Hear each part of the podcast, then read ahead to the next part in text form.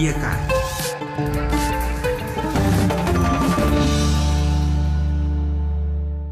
La rubrica de astăzi, stimați ascultători, cu noi, ca de obicei, Daniel Manu, cu sugestii interesante pentru dumneavoastră, pentru noi toți. Bună ziua, Daniel! Bună ziua, Carol, și bună ziua, dragi ascultători! Începem cu o veste de la Apple, care și-a lansat propriul chip pentru computere.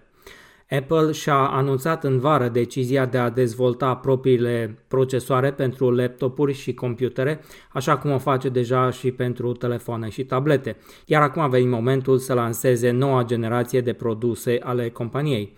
Noul chip M1, dezvoltat de inginerii de la Apple, a fost dezvăluit de oficialii companiei, urmând a funcționa pe mai multe computere și laptopuri, cum ar fi MacBook Air, MacBook Pro și Mac Mini. Apple anunțase încă din iunie că urmează să renunțe la Intel, unul din cei mai mari fabricanți de procesoare din lume, pentru a-și dezvolta propriile chipuri. Au mai fost și alți jucători pe piața electronicilor care au făcut mișcări similare, dar performanțele tehnice ale produselor scoase pe piață făceau ca acestea să se descurce mai greu cu sarcini mai dificile, cum ar fi editarea video. Cunoscute pentru echilibrul dintre eficiența energetică și puterea de procesare, chipurile ARM sunt apreciate mai ales pentru rolul lor în evoluția smartphone-urilor, dar recent pot fi găsite cam peste tot, de la drone la centre de date. Și Microsoft a făcut o mișcare similară, dotând dispozitivele sale Surface cu chipuri ARM. Și alte companii, precum Lenovo sau Samsung, au mers în aceleași direcții pentru unele din dispozitivele fabricate, fără însă a înceta complet colaborarea cu Intel sau cu rivalul său AMD. În laptopuri, aceste procesoare sunt prezente în dispozitive Windows precum Samsung Galaxy Book S, Yoga 5G de la Lenovo și Surface Pro X de la Microsoft.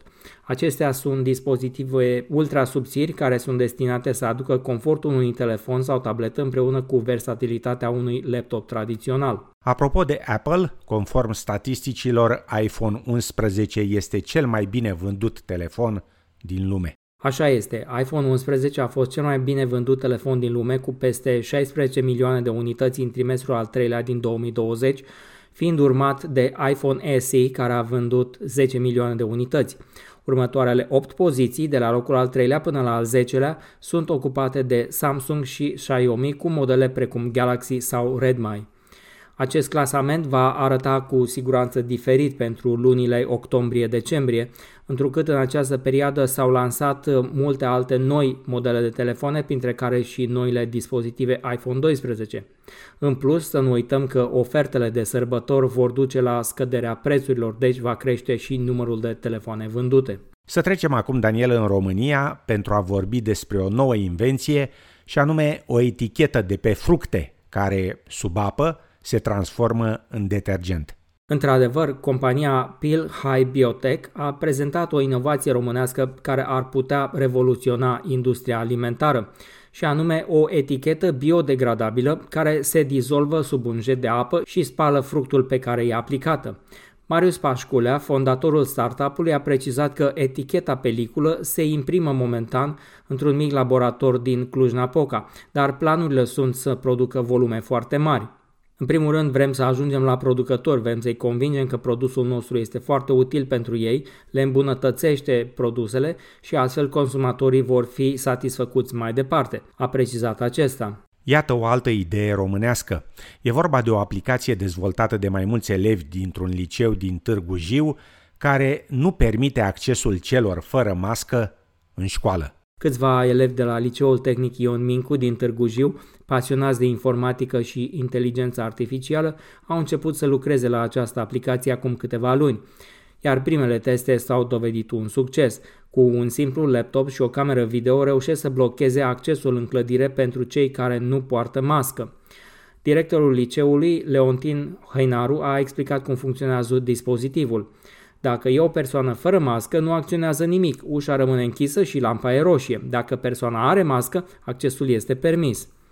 Elevii vor să dezvolte programul până la sfârșitul anului, astfel încât în școală să nu poată intra nici persoanele însoțite de animale de companie. Apropo de inteligența artificială, iată că roboții nu doar compun muzică, dar imită și vocile cântăreților celebri. Într-adevăr, e vorba de deepfake, adică un fals destul de convingător.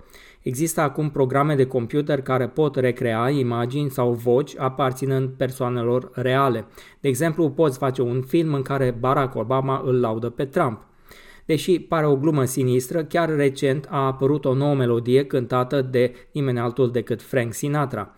Inteligența artificială este folosită pentru a crea piese noi interpretate aparent de Sinatra sau alte staruri care nu mai sunt de mult timp în viață. Melodia în cauză nu este o piesă autentică, ci un fals convingător creat de compania de cercetare și implementare OpenAI, al cărui proiect denumit Jukebox folosește inteligența artificială pentru a genera muzică și versuri într-o varietate de genuri și stiluri. Alături de Sinatra există melodii deepfake cântate de Elvis Presley, Katy Perry, Simon Garfunkel, Tupac, Celine Dion și mulți alții. Bun, și cum faci asta? Prima dată trebuie să hrănești programul cu toată muzica pe care vrei să o imite. În cazul lui Sinatra s-au folosit aproximativ 1,2 milioane de melodii găsite pe internet, completate cu versurile și metadatele corespunzătoare. Acesta analizează datele și este capabil să emită un sunet brut de câteva minute pe baza oricărui feed.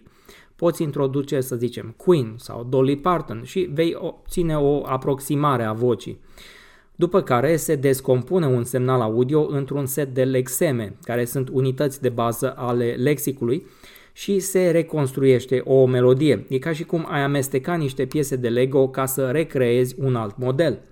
Algoritmul poate apoi rearanja aceste fragmente pe baza stilului introdus. Astfel, dacă îi oferi algoritmului câteva fragmente din Ella Fitzgerald, de exemplu, acesta va găsi și compune fragmente relevante din acest dicționar de lexeme pentru a crea ceva din arealul ei muzical. Să încheiem, Daniel, cu domeniul auto.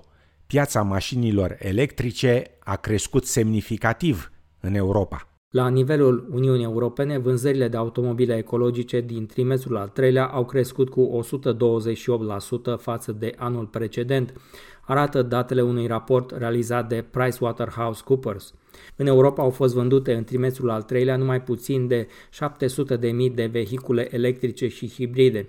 Cele mai mari vânzări s-au înregistrat la vehiculele hibride, unde rata de adopție în rândul populației pare mai la îndemână în acest moment, aproape 400.000 de unități, deci un plus de 97%, urmate fiind de cele electrice cu 180.000 de unități, o creștere de 121% și cele hibrid plug-in de 146.000 de unități, respectiv o creștere de 316%. Europa a întrecut chiar și China, cea mai mare piață auto la acest capitol. Mai bine de jumătate din mașinile hibride și electrice vândute la nivel global în trimestrul al treilea au fost cumpărate de consumatorii din Europa, fiind urmați de cei din China cu 30%, și din Statele Unite cu 16%, iar tendința va continua până la finalul anului, potrivit raportului citat. Cele mai importante piețe din UE sunt Franța, Germania, Italia și Spania. Cam atât pentru astăzi. Sunt Daniel Manu și vă aștept și luna viitoare la o nouă întâlnire cu rubrica Tehnologie pentru fiecare.